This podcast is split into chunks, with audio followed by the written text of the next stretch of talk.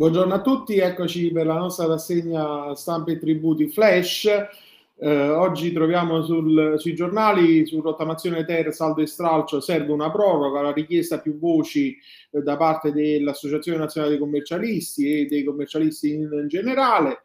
Poi su enti plus enti locali ed edilizia, avvisi di presa in carico degli accertamenti esecutivi in cerca di chiarezza di Stefano Baldoni per la sospensione dovuta all'emergenza pandemica e le problematiche conseguenti.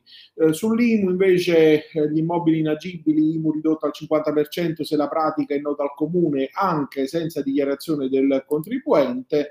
Le ultime pronunce dei giudici tributari in materia di IMU sulla nozione di abitazione eh, principale, liquida aliquote, su limiti e sulle deroghe sulla locazione finanziaria, la risoluzione del, eh, del, contratto e la non applicabilità della quota dello Stato, l'avversamento della parte del um, quota parte del comune.